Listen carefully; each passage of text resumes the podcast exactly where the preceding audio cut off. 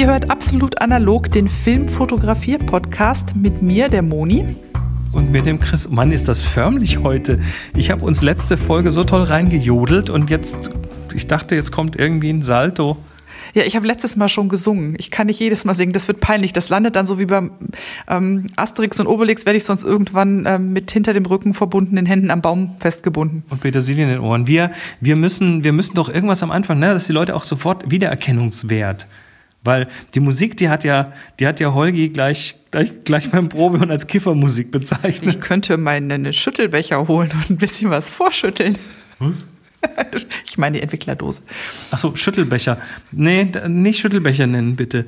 ähm, wie man den Film entwickelt und der komplette Prozess, der kommt diesmal immer noch nicht dran. Wir lassen wir euch noch ein bisschen spannend. schmoren, wir aber spannend. wir gehen im Moment eh davon aus, dass die meisten, die zuhören, schon mal irgendwie Film entwickelt haben.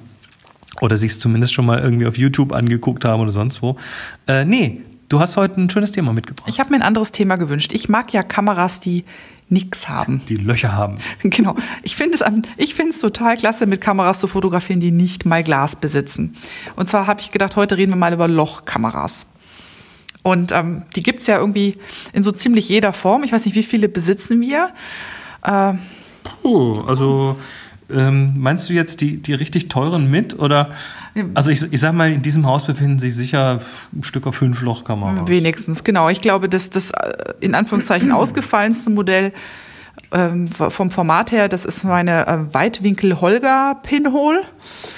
Also Pinhole ist Englisch für Lochkamera. Für Lochkamera, genau. Oder für, für, für Nadelloch eigentlich. Nadelloch, genau. Die macht, glaube ich, 6 mal 12.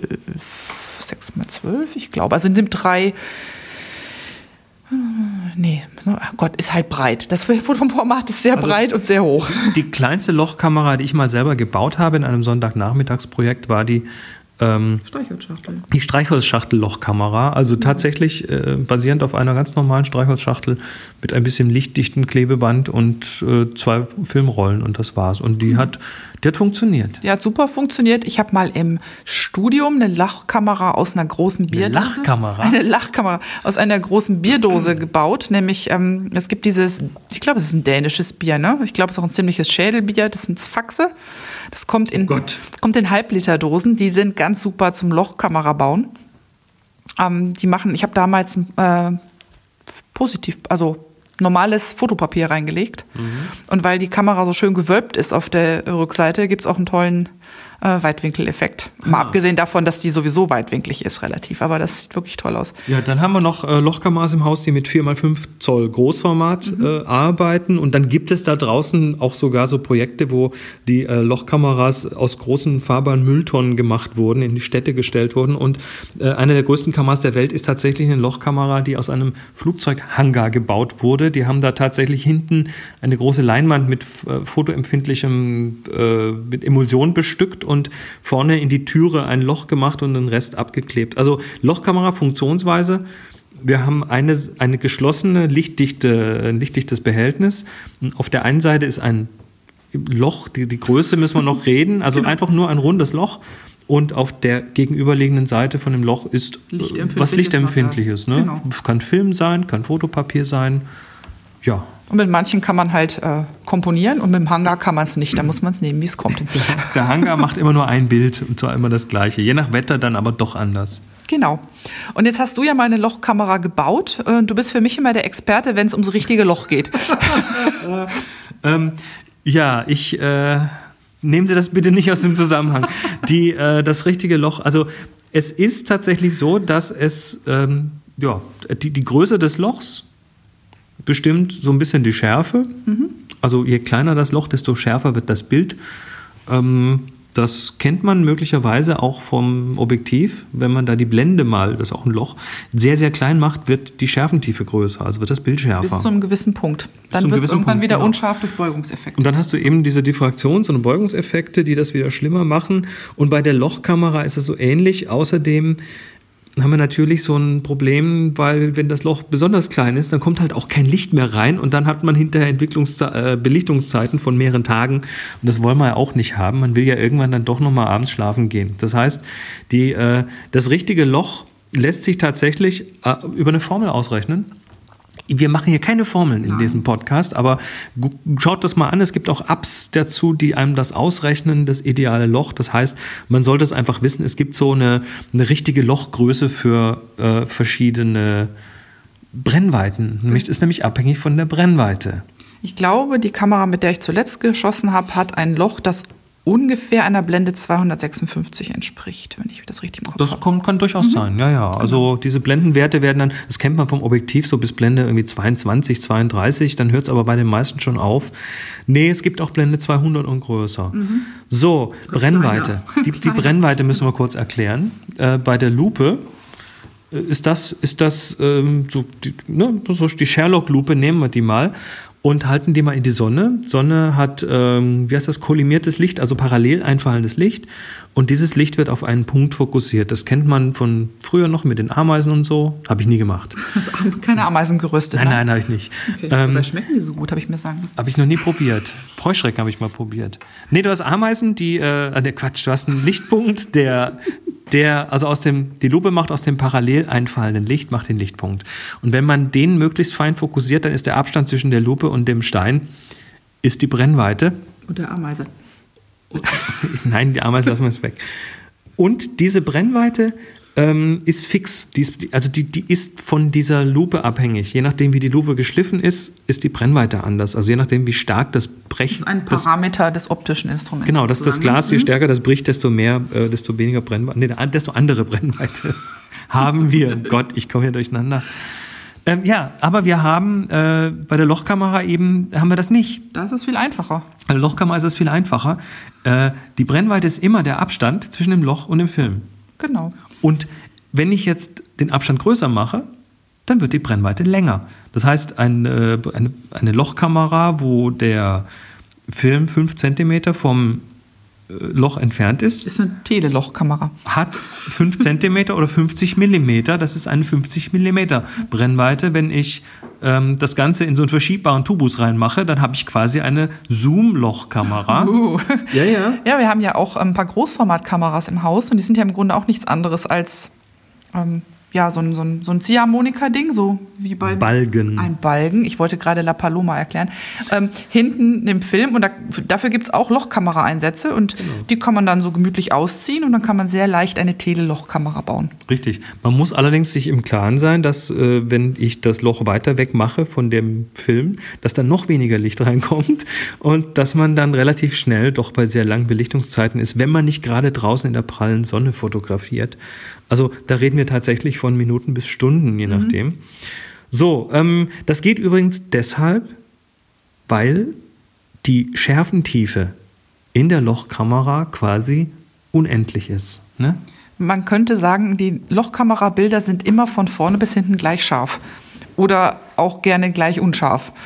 Richtig, weil je größer das Loch, desto weniger scharf. Mhm. Und äh, wenn man dann noch ein größeres Loch mit einem kleineren Film, also einem kleineren Format kombiniert, äh, dann ist das wie bei meiner Streichholzschachtelkamera damals. Man kommt, es kommt was raus, was man erkennt, aber nur gerade so. Schemenhaft sozusagen, sehr schemenhaft, was aber mitunter ähm, auch zu sehr geheimnisvollen Bildern führen kann. Sollte man also nicht einfach wegwischen. Also die Unschärfe als kreatives Gestaltungsmittel, ähm, mhm. das, das ist eh nochmal so ein ganz anderes Thema. Ähm, aber Lochkamera ist quasi unendlich scharf. Das heißt, alles, was ein Zentimeter vor der Kamera ist und fünf Kilometer weg, hat hinterher die gleiche Schärfe. Du hast einmal ein ganz schönes Bild gemacht. Da hast du die Lochkamera einfach im Park auf den Boden gestellt. Mhm, vor einem Baum? Vor einen Baum. Und man konnte halt gut sehen, gleich quasi vor dem Loch befand sich der Rasen. Und du hast die Grashalme von vorne bis hinten, also du hast den ersten Grashalm quasi fast bildfüllend gehabt und im Hintergrund hast du den riesen Baum gesehen. Und das war von, mhm. weil der Grashalm war genauso scharf wie der Baum. Das ist ein gutes Beispiel. Ja, das äh, mache ich mal als Link in die Show Notes. Ne? Und ähm, was das natürlich mit sich bringt, wenn die Öffnung so klein ist, dass die Belichtungszeiten entsprechend lang sind. Chris hat schon gemeint, es kann auch mal bis Stunden gehen. Also es gibt auch Lochkameraprojekte, die den ganzen Sommer Sechs Monate gibt es auch. Ja. Genau, draußen waren. Als ich mein letztes Projekt mit der Lochkamera gemacht habe, ähm, habe ich ein altes Fabrikgelände fotografiert und da hatte ich Zeiten draußen so um zwei Sekunden ungefähr. Und ich glaube, die längste Belichtungszeit, als ich in irgendwas, in so ein, sag ich mal, so ein Loch rein fotografiert habe, waren mal zwei Minuten. Das ähm, bringt ein paar ganz tolle Effekte, nämlich, ich sage das immer gerne so, man kann so schön die Zeit sichtbar machen. Du meinst, weil, dass das Bewegung das verschmieren? Ein, Bewegung so. verschmieren. Wenn man Pflanzen im Blick hat, die vielleicht vom Wind ähm, bewegt werden, dann hat man in der speziellen starren Lochkamera, also in, in, in, man hat in dem Bild, wo es eigentlich ruhig ist, dann plötzlich ganz interessante äh, Bewegungsunschärfen drin. Man blickt durch ein Fenster, da, dahinter werden Bäume bewegt und solche Dinge.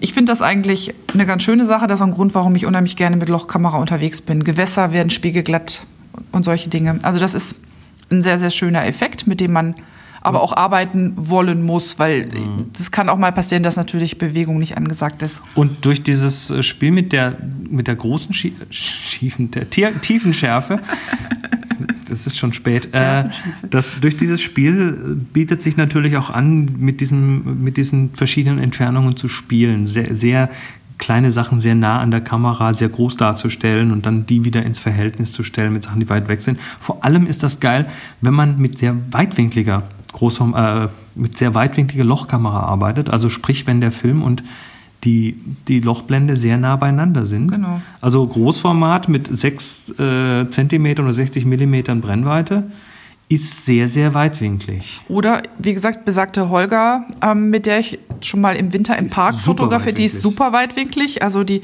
die belichtet irgendwie, glaube ich, ähm, fast eine Fläche von, also ich habe das, ich glaube, das, das Bild ist irgendwie mehr als 12 cm lang, 6 cm Höhe. Also es ist ein absolutes Panoramaformat und dann ein Bildwinkel, ich glaube, oh Gott, ich weiß das gar nicht mehr. Die, ich glaube, die ist zwei Zentimeter tief oder zweieinhalb. Also es ist wirklich extrem, mhm. extrem flach. Und dann habe ich das äh, Rathaus von Hannover hinter dem Park so gehabt und habe vorne so ein kleines Ästchen liegen gehabt. Das habe ich dann gnadenlos mit reingenommen. Das kam so ein Baumstamm daher. Das, sieht, das ist ziemlich dominant im Vergleich zu dem Rathaus im Hintergrund. Also solche Spiele kann man damit sehr gut durchexerzieren und das sind immer tolle Erlebnisse. Also Vorder-, Hintergrund in Beziehung setzen und deine Größenverhältnisse kommen, die irgendwie völlig ungewohnt fürs menschliche Auge sind. Und das macht die Bilder gerade spannend. So, bevor wir jetzt äh, zum Ende kommen, noch zwei Kleinigkeiten. Das eine ist, ähm, wir müssen kurz über den Herrn Schwarzschild reden. Mhm un, unbequemer Genosse, aber wenn man ihn kennt, kann man ihn handeln. Also der, der ist, ähm, der, der, der beschreibt einen Effekt, den sogenannten Schwarzschildeffekt oder auch Reziprozitätseffekt. Genau. Ich glaube, so, so spricht man das aus. Reciprocity auf Englisch. Ähm, bedeutet so viel wie nichtlineare, nicht, nicht, heute geht's nicht mehr, Nicht-Linearität bei der Belichtungszeit. Genau. Ähm, wenn ich digital arbeite, und dann doppelt so lange belicht habe ich hinter doppelt so viel Licht auf dem Sensor und die sind relativ linear.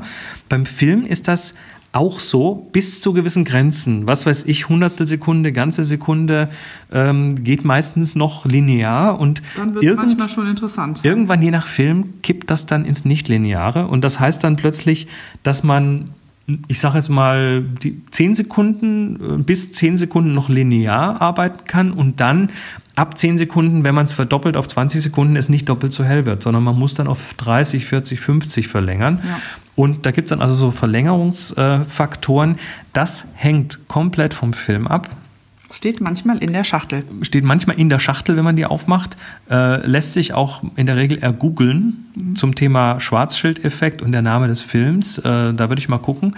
Und das bedeutet aber so viel wie, da die Lochkameras ein kleines Loch haben, wenig Licht reinlassen, man tendenziell mit längeren Belichtungszeiten arbeitet, greift da oft schon dieser Schwarzschildeffekt. Und wenn man dann die Belichtung, ich sag mal, von einer kurzen Messung mit der Spiegelreflex, mit der digitalen oder sonst was irgendwie hoch extrapolieren möchte auf die langen Zeiten bei der Kamera, dann liegt man da manchmal einfach viel zu weit ja. unten. Und äh, man muss da einfach ein bisschen, ja, sich, sich äh, kundig mal, machen. Es gibt, es genau. gibt Filme, die den weniger haben. Ich bin einmal sehr auf die Schnauze gefallen, indem ich äh, den Impossible-Film, das oh ja. ist ein Fortbildfilm, verwenden wollte für sowas Großformatiges. Nee, das ah, stimmt nicht. Das war ein Fuji-Trennbildfilm, war das. Und der ist dann tatsächlich, der hat einen so einen starken Schwarzschildeffekt gehabt, dass ich mit einer sehr langen Belichtung trotzdem noch ein komplett unterbelichtetes Bild rausbekommen habe. Ich habe gute Ergebnisse mit dem Fuji Neopan Acros gemacht. Der zeigt sich sehr, sehr lange sehr, sehr gutmütig. Ich weiß nicht aus dem Kopf, ob er überhaupt einen Schwarzschildeffekt hat. Es gibt Filme, die es fast nicht haben. Aber da, das weiß man in der Regel ja vorher, womit man vorhat loszugehen. Und dann, das hat man in hat man in 30 Sekunden ergoogelt, wie das genau ist. Man sieht dann typischerweise in den Datenblättern, oder auf den, in den Filmschachteln, wenn man die aufmacht, so eine kleine so eine kleine Kurve, wo man dann auf der einen Achse ähm, die Belichtungszeit, die man eigentlich ähm, errechnet hat, äh, auftragen würde und auf der anderen sieht man dann, den, wie man verlängern muss. Ja, ja, aber Datenblatt. Datenblatt, da steht Also auch googeln, äh, googeln nach Filmname ja. und Datenblatt. Das Wort Datenblatt, da steht es oft drin. So, jetzt kann man da Film reintun. Mhm. Also man bastelt sich irgendwas, wo Film reinpasst. Also Negativfilm. Oder man macht äh, wie es auch manche tun, man macht sich, und Negativfilm kann man hinterher scannen, vergrößern und so weiter. Genau. Oder man macht Unikate mit Positivpapier. Das ist nochmal so ein, so ein Kuriosum, was es aber zum Beispiel von Ilford gibt. Das ist Fotopapier, das mit, ich glaube, einem speziellen Entwickler entwickelt wird und am Ende kommt ein Positivbild raus. Du meinst ein Positivfilm, weil ein Papier Nein, ist immer. Positivpapier. Okay. Das Papier macht ja negativ. Ja, du, du meinst einen Film, ein was negativ ja, genau. auf ein Papier, ja. damit ein genau. Und das Positivpapier macht quasi sofort ein positives Bild, ja. Ohne den Zwischenschritt negativ, aber damit eben auch als Unikat. Äh, das ist auch was, was man sich mal gerne angucken könnte. Ähm, Stichwort, es ist extrem kontrastreich und deshalb heben manche Fotografen äh, im Vorfeld den Schwarzpunkt an, indem sie dieses Positivpapier vorblitzen. Das mhm. heißt, es wird äh, vorbelichtet in einer Dunkelkammer mit, ich glaube, da reicht auch manchmal einfach nur kurz die Deckenlampe anmachen und äh, dann hat das schon irgendwie Licht. Das auch ergoogeln, das ist nur so als kleines Kuriosum am Rande. Äh, das senkt nämlich dann die Kontraste vom Papier. Ist es nicht auch so, dass sowohl das Positivpapier als auch das normale Fotopapier, was man ja auch benutzen kann, die sind ja auch vom ISO-Wert deutlich niedriger. niedriger. Das heißt, noch brauchen dann im Ende noch länger Licht. Genau. genau. Man kann halt auch normales Filmpapier nehmen, also äh, Filmpapier sage ich jetzt, heute ist nicht der Tag, genau. Fotopapier nehmen. Dann hat man ein Negativ da drauf und das kann man ähm, dann invertieren beim Scannen. Zum Beispiel. Oder wenn man das tatsächlich klassisch in der Dunkelkammer machen möchte, umkopieren, indem man das Blatt auf ein anderes Blatt legt, richtig viel Licht durchschickt und dann kann man da auch ein Positiv durchmachen. Genau, also Methoden gibt es viele, das waren nur mal so ein paar. Lochkamera, probier's doch mal aus. Ne? Genau, und dann, ähm, wenn man das dann hinterher groß ausdrucken will, was man da Lochkamera fotografiert hat, dann kann man sich durchaus mal auch einen Kopf drüber machen, was für Papiere man denn da benutzt für das Ausdrucken von der Datei. Also ich habe. Also meinst du was für Papierarten? Was für Papierarten oder welche Papiere sich besonders gut eignen? Ich habe zum Beispiel, die Lochkamerabilder sind ja in der Regel sehr weich. Also da, da ist es oft so, dass man den Eindruck hat, fast auf ein Gemälde zu gucken. Da laufen die Tonwerte so ineinander. Das ist so die, die wegen der Unschärfe. Wegen ne? der Unschärfe kommt das. Und wenn man dann noch ein großes Format benutzt hat, äh, wird das noch deutlicher. Und wenn man das ein Papier haben will, was schön damit harmoniert, kann man zum Beispiel mal schauen, ob man ein Papier nimmt, was sehr starke Kontraste aufweist und eine sehr glänzende Oberfläche hat, dann sehen die Bilder sehr knackig aus und das kontert das ganz schön. Oder das kontert, das, das passt einfach super dazu. Mhm. Und äh, da würde ich mir immer mal was zeigen lassen, wenn man selber nichts da hat. Ich habe Hanemühle Barita genommen, mal zum Beispiel. Das ist auch so ein. So ein, so das war dann ein digitaler Ausdruck. Das war ein digitaler Ausdruck. Ich habe die Bilder gescannt und dann ähm, beim Fotolabor meines Vertrauens richtig groß. Ähm, Sag doch mal. Das ist das PG Lab hier in Hannover, also PG Lab. Die haben wirklich. Ähm, die machen gute Arbeit. Die machen ja. wirklich gute Arbeit und die haben ein Händchen für solche Sachen und an, haben sie an solchen Projekten auch noch riesig Spaß. Und wenn man riesig Spaß an was hat, dann macht man das mit sehr viel Liebe. Also das war wirklich eine tolle Zusammenarbeit. Du hast für eine Ausstellung gemacht. Genau, das bei uns in der Firma habe ich, ich glaube, 15 oder 16 Bilder aus der Serie aufgehängt. Alles Lochkamera. Genau. Sehr schöne dazu. Gut, ähm, jetzt ist aber gut, ne? Zeit rum, Sendezeit zu Ende. Der Programmdirektor wedelt hinten schon mit dem, mit dem großen, der großen Keule. Na gut. Dann schlaft mal schön. Wir, wir, haben, wir haben immer noch keinen Sign-off. Sagt uns mal, gebt uns mal durch Kommentare in die Social Media. Was meint ihr, sollen wir am Schluss sagen? Und genau, Happy Shooting ist vergeben. Das gibt's, das gibt's schon nicht. also, um Gottes Willen. Also, dann äh, macht's gut. Tschüss. Bis zum nächsten Mal. Ciao. Absolut analog ist eine Viewfinder Villa Produktion mit Monika André und Chris Marquardt. Weitere Informationen auf absolutanalog.de.